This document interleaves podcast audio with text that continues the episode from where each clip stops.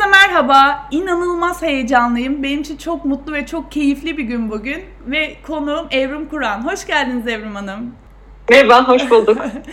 ee, çok teşekkür ederim e, davetimi kabul ettiğiniz için, buraya geldiğiniz için. Hemen bir birkaç soru hazırladım sizinle ilgili ama sizin sohbetinize doyum olmuyor. E, yarım saatte bunu nasıl sığdıracağız bilmiyorum ama hızlı hızlı size sorularımı sormak istiyorum. E, sizi tanımayan yok zaten bu alanda. O yüzden ben yine yetkinlik bazlı sormak istiyorum.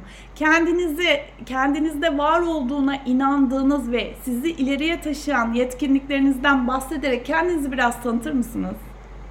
Aa, teşekkür ederim. Ne güzel bir soru. Ee, e, hangi okullarda okudunuz, hangi işlerde çalıştınız diye sormadan hangi yetkinliklerle kendinizi tanımlarsınız? Çağa çok yakışan, e, benim de e, inanç inancıma çok yakışan bir soru oldu. Teşekkür ederim bu başlangıç sorusu için. Ee, iflah olmaz bir meraklı olarak kendimi tanımlarım zannedersem. Bana en çok yakışan şey bu olur. Ee, kendini sürekli hızla basıpsızlaştıran, e, ve yeni vasıflar, yeni yetkinlikler kazanmaya, yer açmaya gayret eden e, çok meraklı biriyim ben. O yüzden de yıllardır kendime hep öğrenci derim yani. Yaşam boyu öğrenciyim. Ona çok inanıyorum. E, bu aralar biraz fazla popüler oldu. LinkedIn'de falan bakıyorum. LinkedIn'de birçok profilde böyle şey yazıyor. Yaşam boyu öğrenci gibi bir e, klişeleşti ama hayır öyle değil.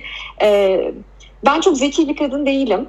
E, işte çok şanslı bir kadın değilim. E, ağzımda gümüş kaşıkla doğmadım. Ama e, bence kainatın, yaradanın bana en büyük bahsettiği şey iflah olmaz merak ve öğrenme duygusu. Çok meraklıyım. E, insanı çok merak ediyorum. İnsana dair her şeyi çok merak ediyorum. E, ve öğrenmeye çalışıyorum. Öğrenmekten çok keyif alıyorum. O yolculuktan keyif alıyorum. Bence en önemli yetkinliğim bu. E, bir de yılmaz biriyim. E, düşüyorum. Tabii ki benim de canım acıyor. Kırılgan biriyim. Duygusal biriyim. Ama kalkıyorum. Bu da yılmazlık. E, yılmazlığımı da seviyorum galiba. Yaşım ilerledikçe daha çok barışıyorum. E, yaralarımla, kırgınlıklarımla. E, bu da bence galiba bu çağda beni ayakta tutan yetkinliklerden biri. Ya öğreniyorsunuz ama çok şey de öğretiyorsunuz. Yani ben kendi yaşamımda sizi çok fazla örnek aldığım için çok teşekkür ederim. İyi ki varsınız. Hemen soruma geçmek istiyorum. Ee, yaşam boyu öğrenme ile ilgili çalışıyoruz ve insan kaynaklarının ya da şirketlerin işte pandemi de oldu, o oldu, bu oldu vesaire yaşam boyu öğrenme sistemleri kurulabilme hayali üzerinden hareket ediyoruz aslında. Ee, asıl bugün sizinle konuşmak istediğim şey profesyonel eğitim ve gelişim çalışmalarının insan kaynakları departmanlarında ele alınmasının önemi. Çünkü Dünya Ekonomik Forumu bir white paper yayınladı ve bu insan kaynakları alanında değiştirilmesi gereken 6 zorunlu alandan bahsediyor. Hatta işte e, diversity and inclusion da var bu konu konunun uzmanıyla da ayrı bir podcast çekmiştik. Burada benim özellikle ilgilendiğim alan ve insanın varoluşunu derinden etkilediğini düşündüğüm çevik ve kişiselleştirilmiş bir öğrenme kültürü oluşturmak. Yani White Paper'da bunu söylüyor. Siz bunu işveren markası olarak adlandırıyorsunuz genellikle. Yani sizi takip ettiğim e, şekilde bilmiyorum doğru mu? Ve e, uzun vadede de paraya çevrilebilir yetkinlik kazanmaya, oradan da entelektüel seviyeyi arttıracak bir kanal olarak kullanmaya götüren bir araç olarak tanımlıyorsunuz. Sizce bu yaşam boyu öğrenme anlayışı kurumsal bir kültür olarak Türkiye'de gerçekçi ve mümkün mü? Değilse nasıl bir yol haritası çizersiniz? Ee, ben öncelikle şunu söylemek isterim. Yani bir araştırmacıyım ve e, ayaklarım yere basıyor. Yani ayakları yere basan bir hayalperestim ama aynı zamanda. Ee, ayaklarımı bastığım, sırtımı dayadığım yer tabii ki data. E, çünkü ben e, sadece işte oğluma veya işte e, amcamın oğluna, teyzemin kızına bakarak falan Türkiye'nin gençlerini veya dünya nesillerini tanımıyorum. Araştırmalar yapıyorum ve araştırmalar bize çok kıymetli içgörüler veriyor. Ve bir araştırmacı olarak gördüğüm şey şu, Türkiye'de büyük zorluklarımız ve meydan okuyuşlarımız var ama mümkün. Ben her şey mümkün olduğuna inanıyorum. Çünkü insan mükemmel bir varlık. E, varoluşsal olarak mükemmel bir varlık ve her şey mümkün. Sadece e, seni engelleyen şey ne? E, ve neden duruyorsun? Korkmasaydın ne yapardın? Sorularına yanıt verilmesi gerektiğini düşünüyorum bazı korkularımız var bizim tabii ki. Öğrenme ve gelişim tarafına gelince e, uzun yıllardır Türkiye'de araştırmalar yapıyoruz ama son 8 yıldır Türkiye e, global bir araştırmanın parçası. 8 yıl önce Universal'ın global araştırma modelini Türkiye'ye soktuk ve e, bu sene 8.sini gerçekleştirdik. 8 yıldır biz Türkiye'nin gençlerine 8 yıl önce araştırmaya katılanlar bugün artık e, kamusal alanda veya kurumsal alanda e, liderler lider rollerine de soyulmaya başladılar. Ama 8 yıldır senin bir kurumdan, bir şirketten en büyük beklentin ne? Bir şirketi senin için çekici yapan şey ne sorumuza birinci sırada olanca ekonomik krizlere rağmen hala birinci sırada öğrenme ve gelişime yapılan yatırım diyorlar. Dolayısıyla ben Dünya Ekonomik Forumu'nun e, bu yayınladığı e, paper'ı çok önemsiyorum. Evet doğru. Kurumların mutlak surette çevik ve kişiselleştirilmiş e, eğitim modelleri tasarlamaları gerekiyor. Ama çevik ve kişiselleştirilmiş eğitim modeli tasarlamak için çevik bir kişiye ihtiyaç var. Sanırım bunu atlıyoruz. Ee, daha halk arasından jargonla konuşmam gerekirse her şeyi devletten, her şeyi şirketten, her şeyi karşı taraftan bekleyeceğimiz dönemler bitti. Bitti. Çok net. Dolayısıyla öncelikle o kişiler halini almamız gerekiyor ve o kişiler halini almak için de edilgen öğrenciler olamayız artık. Yani e, bana bu eğitim imkanları sunulursa ben şöyle yaparım. Peki sunulmazsa ne yaparsın? Öyle oturacak mısın oturduğun yerde? Bu kadar sınırların kalktığı bir dünyada. Bu sebeple e, son zamanlarda yapılan araştırmalarda özellikle yılmazlık konusuyla, rezilyans konusuyla çok ilgiliyim ben. E, yılmazlığı kuvvetli olan yani düştüğünde yeniden kalkabilen bireylerin öğrenmeye en açık bireyler olduğu kanıtlanıyor araştırmalarla. Ve bunların da organizasyonel sistemlerde başarıyı kendi hikayelerinden doğru tasarladıkları kanıtlanıyor. O yüzden bütün bunların e, kişisel konular olduğunu düşünüyorum. Yani e, kişiden kuruma doğru gitmesi gerektiğini düşünüyorum. Türkiye'deki alışkanlığımız şu, dünyada da böyle ama Türkiye'de gelişmekte olan ekonomilerde biraz daha fazla görüyoruz bunu. Bir şirket var, bu şirketin bir kompartmanı var. O kompartmanın ismi insan kaynakları. O kompartmana sadece belirli insanlar, sınırlı sayıda insan kart gösterip girebiliyor. Ve e, koskoca bir şirketin geleceği o kompartmanda tasarlanan bir takım programlara bağlı yeniden beceri kazanmak anlamında. Bunun hiçbir geçerliği olduğunu düşünmüyorum.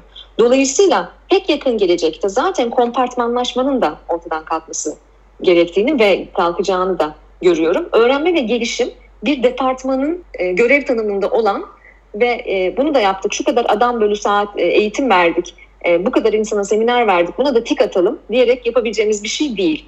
Bu sebeple bir organizasyonun A'dan Z'ye bütün bireyleri öğrenme ve gelişimden ama öncelikle kendi öğrenme ve gelişimlerinden sorumludur. Peki o zaman burada karşımıza şöyle bir şey çıkıyor. O halde işe alım, yetenek kazandırma, yetenek kazanımı en önemli fonksiyon olacak mı acaba? Oldu bile. Çünkü Türkiye'de, dünyada da çok büyük bir yetenek kıtlığı, yetenek boşluğu var. Aradığımız insanlara erişemiyoruz. Ee, büyük bir yetenek boşluğu söz konusu. O halde biz insanları diplomalarına, mezun oldukları bölümlere, eskiden çalıştıkları şirketlere, eskiden öğrendiklerine bakarak kariyer yaptırmaya, işe almaya ve terfi ettirmeye devam edecek miyiz? Soru bu. Yani liyakatla yüzleşmemiz gerekirken hala sadakate mi puan vereceğiz? Hala sadık çalışanları mı ölçeceğiz? İş yerindeki en sadıkları mı ödüllendireceğiz? Yoksa gerçekten layık olanları mı? Bence bizim bugün bu sorulara yanıt vermemiz gerekiyor. Çünkü siz liyakata dayalı, yetkinliklere dayalı bir işe alım yaparsanız zaten otonom insanlar işe alacaksınız. O zaman da bir departmanın eğitim ve gelişim birimine ihtiyacınız olmayacak. Peki o yetkinliklere göre işe alım yapmak için önce yetkinlikleri doğru tanımlamak gerekmiyor mu? Bunu nasıl yapacak e, İK ya da lider ya da şey yani e, burada aslında sormak istediğim sizin son kitabınızda da vardı. Bağlam diye bahsettiğiniz bir kavram var. Bağlama göre değerlendirmek, öğrenme ortamlarını bunu sağlamak. Ben bunu biraz tanımlama olarak adlandırmak istiyorum. Yani ee, Avrupa Konseyi yine 48 maddelik bir yaşam boyu öğrenme ile ilgili bir yazı yayınladı. Evet. Ve orada yaşam boyu öğrenme sistemlerinin devlet politikası haline getirip insanların buna yönelmesi için her türlü imkanı sağlayın ve kişiler sizler de bunları kullanın. Ancak böyle kurtulabiliriz Covid'den Covid sonrası dönemden vesaire yani şu içinde... Hatta e, sözünü bana kesiyorum. E, Avrupa Komisyonu, e, e, Avrupa Birliği uzun zamandır bu alanda e, dijital vatandaşlık yetkinlikleri e, konusunda çalışıyor ve en çok da orta yaş ve üzerine ve yaşlılara dijital yetkinlik kazandırmaya çalışıyor. Yani sürekli gençleri konuşuyoruz ya bugünlerde. Aslında en çok yeniden yetkinlik kazandırmamız gereken bir sınıf var. Çünkü dünya yaşlanıyor. E, dünya yaşlandıkça, nüfus da arttıkça bizim e, orta yaş ve üzerine yetkinlik kazandırmak gibi bir sorumluluğumuz da var ve bu yetkinliklerin başında tabii ki dijital yetkinlikler geliyor. Ama orada da bağlama bakmak lazım söylediğin gibi. Peki nasıl tanımlayacağız? Hangi yetkinlikler? Ee, e, bağlam demek ne demek? Bağlam dönem demek ve şartlar demek. Yani bugün içinde bulunduğumuz bağlamı iyi okumamız gerekiyor. Ocak ayında e, yetkinlik seti ile Ocak ayındaki yetkinlik seti ile bugün 1 Temmuz itibariyle yetkinlik seti aynı olan bir şirket var mıdır acaba? Vardır. Birçok şirket böyledir diye tahmin ediyorum. Ve muhtemelen de yıllar önce tanımlanmış yetkinlikleri hala evet bir yetkinlik setimiz var diye kullanıyoruz. Nereden biliyorum? Çünkü bu alanda danışmanlık veriyorum. Yani bu alanda çalışıyorum. Bu alanda araştırmalar yapıyorum. Yetkinlik setlerini tekrar ve tekrar ve tekrar önümüze almamız gereken bir dönem. Sadece yetkinlik setlerini değil ama madem yetkinliklerden konuşuyoruz benim çok sevdiğim Alvin Toffler, dünyanın gelmiş geçmiş en büyük gelecek bilimcisi, 1980'lerde demişti ki 21. yüzyılın cahili eskiden öğrendiğini unutamayan ve yeniden öğrenemeyen insanlar olacaktır. Orada özür dilerim İngilizce sözcük kullanacağım için ama hala Türkçe'de karşılığı yok. Unlearn diye bir ifade kullandı Alvin Toffler. Yani mesele sadece öğrenmek değil. Mesele sadece öğrenmek ve gelişmek değil yeniye yer açmak için eskiden öğrendiğim ve bugün artık işe yaramayanı da unutmak. Acaba bu ataşmanla yüzleşmeye, sıkı sıkıya bağlı oldukları, zaman zaman ismine kültür dedikleri, zaman zaman ismine değerler dedikleri ve ama aslında bugün hiç de işe yaramayan o unsurlardan, eskiden öğrendiklerinden şirketler vazgeçebilecekler mi? Bunun için önce egodan oluşan duvarları yıkmamız gerekiyor. İnsan olduğumuzu ve insana rağmen değil, insan için kurumları e, kurumlara liderlik etmemiz gerektiğini öğrenmemiz gerekiyor. E, o kadar ağır konuşuyorsunuz ki aslında Evrim'im. Yani o her kurduğunuz cümlenin içinde o kadar şey var ki hep şunu soruyorum. Evet ama nasıl? Evet ama nasıl? Yani Evet ama nasıl? yani e, ben e, işte kültür tam burada devreye giriyor. Yani hani bu bizim kültürümüz değişmezdeki laf değildir kültür. Kültür tam şurada devreye giriyor. Kültür benim çok sevdiğim bir tanım var. Bunu hem örgütsel kültür için hem ülkelerin kültürü ve ailelerin kültürü için bir de tanımlayabiliriz. Bugün mesela burada biz seninle şu anda iki kişilik bir yayın yapıyoruz. Ee, dinleyicilerimiz olacak ama şu an sen ve ben varız bir ortam, bu ortamda. Ve bu yarım saat içerisinde hemen bir diyalog kültürümüz oluştu bile. Kültür böyle kendi kendine bir anda oluşu verir ve bir şeyi nasıl yaptığın her şeyi nasıl yaptığını anlatır. Kültür böyle bir şeydir. Dolayısıyla sen bugün bu yayında nasıl davranıyorsan ve ne konuşuyorsan ve ne söylüyorsan muhtemelen çorbayı karıştırırken de özel yaşantında da e, dışarıda da benzer bir davranış paterni sergilersin. Kültür bu. Adamına göre, e, dönemine göre davranmak değil. Bağlam ise bambaşka bir şey. Bağlam ise şartlarla uyumlanmak. Şimdi kültürün e, yeni bir, ben yeni normale inanmıyorum. Her şeyden önce bunu söyleyeyim. Covid'den sonra yeni normal geldi. Sanki eskisi çok normalmiş gibi bir de şimdi yeni normalden bahseder olduk. Yeni bir normale değil de yeni bir kültüre ihtiyacımız var ve bugün tam da yeni bir kültür inşa etmek için çok doğru bir zaman. Her organizasyonun bir yoğurt yiyişi var. Her liderin bir yoğurt yiyişi var.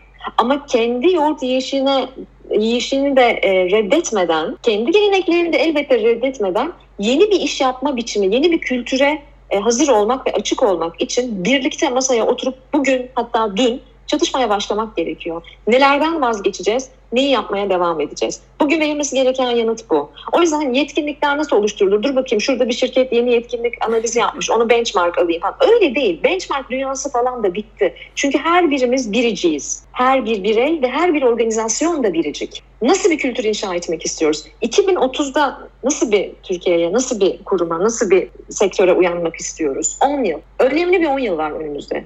2020-2030 arasını özellikle Türkiye'nin iş gücü ve genç iş gücü anlamında çok kıymetli buluyorum. Ne istiyoruz? Nereye gitmek istiyoruz? Bunlar planlanabilir. Evet kısa dönemde çok şey değişiyor. Çok taktiksel hareket etmemiz gerekebiliyor.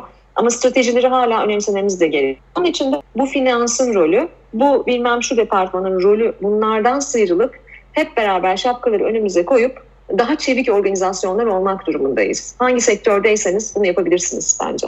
Bunu yapamayanlar zaten ayakta kalamayacaklar önümüzdeki 10 yılda. Peki e, ya böyle konu konuyu açıyor, kapı kapıyı açıyor gibi hemen şunu, şunu sormak istedim. Evet tartışmalıyız, çatışmalıyız ve bunları önümüze koyup konuşmalıyız dediniz. Ön yargılı olmak istemiyorum ama herkes için bu, gençler için de hani söylenen şey bu. E, ben bu konuda çok iyiyim ve benden iyisi yok dediği anda o genç, onun kendini görme perdesini ona nasıl aktarıp yani bu dengeyi nasıl sağlayabiliriz? Anlatabildim mi bilmiyorum. Yani çünkü gençler gerçekten bizim bildiklerimizden daha fazla şeyi biliyorlar. Ben buna çok inanıyorum. Ben onlardan çok da öğreniyorum.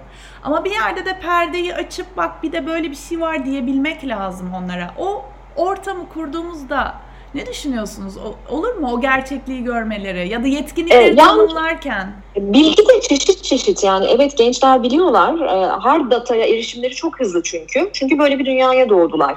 E, en azından gençlerin bir kısmı. Çünkü Türkiye'de her genç her mahallede birbirine benzemiyor. Ama bir de sezgisel bilgi var mesela. Onu nereye koyacağız? Evet. O deneyimle geliyor. Yaşla geliyor, deneyimle geliyor. Yaşanmışlıkla, yaşla deneyimle, yaşanmışlıkla geliyor.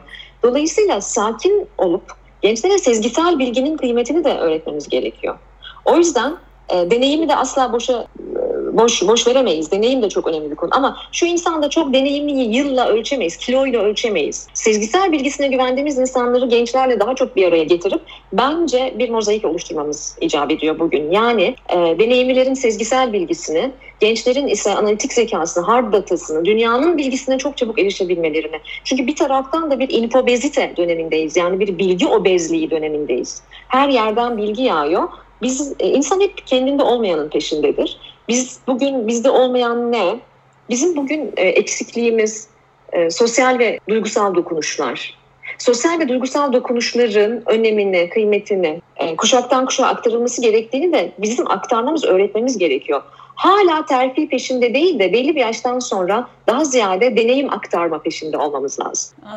terfi başka bir şey yani terfi e, bu terfi bizi bitirdi zaten bu kariyer merdivenleri falan bize çok zarar veriyor. E, kariyer merdivenini koyduğunuz zaman yaşına başına bakmaksızın herkes tırmanmak istiyor sadece gençler değil. Çekin kariyer merdivenini oradan ve terfi etmek değil deneyim aktarmak üzere insanlara bir ulvi amaç göster. İnsanlara hak hukuk veriyorsa e, e, hak ettiği parayı anlamlı bir şekilde verebiliyorsanız, e, haklarını gözetebiliyorsanız, iş hukukuna ve e, iş etiğine uygun davranıyorsanız geriye kalan şey kariyer merdiveni terfi bilmem ne değil. Geriye kalan şey ulvi bir amaç. Yani sabah bizi uyandıran şey. Ağzınıza sağlık. Ya gerçekten bir sonraki soruya geçeceğim ama e, bu o kadar derin ki böyle hani durdurup durdurup tekrar tekrar dinlenesi sözler. E, son sorumu şöyle hazırlamıştım. Yani pek çok krizde ilk kesilen bütçe olacak bu e, olur yani eğitime ayrılan şey her zaman krizde kesilir ama siz biraz önce öyle bir şey söylediniz ki yani departmanlar olmamalı, kişisel öğrenme vesaire falan dedik. Bu soruyu nasıl çevirebilirim onu da düşünüyorum şu anda. Yani hani İK dönüşürse ve e, bu departmanlar ortadan kalkarsa, çevik öğrenme, kişiselleştirilmiş öğrenme bunların tanımlanması gibi sistemler kurulursa eğitim bütçesi diye bir bütçe olmamış olacak zaten. Değil mi? Bu ortadan kalkmış olacak. E, ama e, nasıl sorayım? Ya mesela evde ebeveynlerden yola çıkalım tamam mı? Ben evle işi birbirinden pek ayırt etmiyorum yani. Çünkü evde nasılsan, e, kimse seni izlemezken nasılsan Gerçek hayatta da sen olsun. E, mesela evde işte çocuğu olanlar düşünsünler yayını dinleyenler. Mesela çocuğunuz için yıllık eğitim bütçesi mi ayırıyorsunuz? Yani tamam özel okula gönderenler işte şu kadar okul masrafı veriyorum falan falan ama şey mi? Mesela yıllık eğitim bütçeniz mi var? Ha üçüncü kitabı istiyor benim oğlan. Ama ben bu yıl ona iki kitaplık bütçe ayırmıştım falan. Bağlam budur işte. Evet, evet. Yani zamanın gerektirdiği, şartların gerektirdiği konular. E, şirketlerde de neden bir departmanın expense'i yani masrafı yani neden bir masraf kalemi? Zaten muhasebe sistemlerinde de böyle insana yapılan bütün yatırımlar e, masraflar, expensler bölümüne yazılıyor. Ama mesela bir iş makinesi varsa şirketin muhasebe sistemlerinde o sabit kıymet bölümüne yazılıyor. Mesela forklift. Forklift şirketin sabit kıymeti. Ama insan şirketin masrafı. ee, ve bu yeni bir şey değil yani sadece Türkiye'de olan bir şey değil sadece bu sene olan bir şey değil yani bu e, aslında ne kadar arkaik ne kadar 19. yüzyıldan kalma sistemlerle hala dijital dönüşüm bilmem ne falan filan derken hala ne kadar 19. yüzyıldan kalma sistemlere bağlı olduğumuzu ve o ezberleri hala ne kadar bozamadığımızı gösteriyor. Evet, e, ben yine bittim. Estağfurullah. yine böyle kaldım. Evet, e, ne soracağımı bilmiyorum. Çok teşekkür ederim. Bir ders niteliği oldu. E, Estağfurullah. Ben e, zaman zaman e, böyle yüksek lisans derslerine de konuk oluyorum vesaire ama bazı yerlerde cevapsız kalıyorum. Onunla ilgili de uzmandan podcast çekip o dersi gönderiyorum. Hocam aradığınız soruların cevabı burada diye bu podcast'te onlardan biri oldu. Ağzınıza sağlık. Çok teşekkür ederim. Kapatırken son söylemek istediğiniz sözler var mı? Onları almak isterim. Ee, yani en son söylediğin şeye pas atayım. Bugünlerde çünkü e, memleketin gene ızdıraplı bir alanı oldu kuşaklar ve gençler. En son dedin ki işte ben bazı e, derslere katıldığımda hani bilmediğim, yanıt veremediğim, yanıtını bilmediğim şeyler oluyor falan. E, bilmiyorum demek bir erdemdir. E, bilmediğimiz konularda konuşmak zorunda değiliz diye düşünüyorum. En son bu mesajı vereyim. Yani bugünlerde çünkü ben Türkiye televizyonlarında ve medyasında mütemadiyen e, acayip acayip içgörülerle kuşakların konuşulduğunu, kuşakların değerlendirildiğini ve gençlerle ilgili e, enteresan yorumlar yapıldığını falan görüyorum. E, bilmiyorsak, öğrenelim, öğrenmeye üşeniyorsak da bildiğimiz konular üzerinde konuşalım. Şu an ya çok teşekkürler. Şu an podcast olarak güvendeyiz. Biraz YouTube'a Türkiye'de YouTube, YouTuber'lar biraz tehlikede ama biz podcast'in henüz farkında değiller. Buradan devam edeceğiz. Çok teşekkür ederim. Ağzınıza sağlık. Görüşmek üzere. Hoşçakalın. Ben çok teşekkür ederim. Sevgiler herkese.